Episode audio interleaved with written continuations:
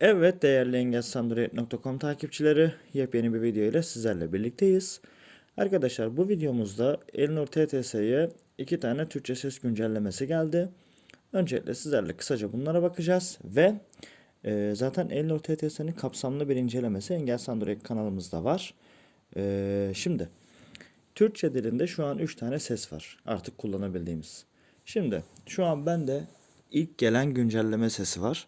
Şimdi diyelim diğer sesleri de kurduk ve o sesler arasında nasıl geçiş yaparız ve o sesler hangileri? Yeni gelen sesler hangileri? Sizlerle kısaca hemen buna bakacağız. engelsizandroid.com Android erişebilirliğinin tek adresi. Elnur TTS'ye giriyoruz. Elnur TTS.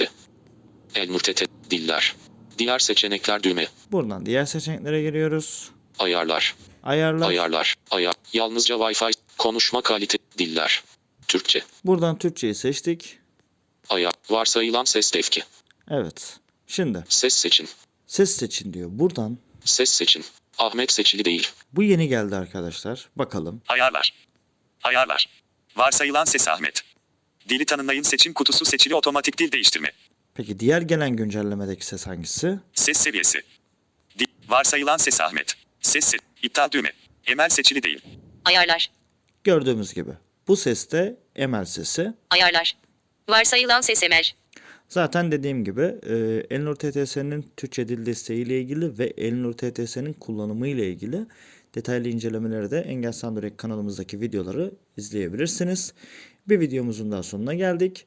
Görüş, destek, öneri ve benzeri konular için omergoktas.engelsandorek.com ve bilgi.engelsandorek.com adreslerine mail atabilirsiniz. Videomuzu beğenmeyi, paylaşmayı ve kanalımıza abone olmayı unutmayın. Hoşçakalın.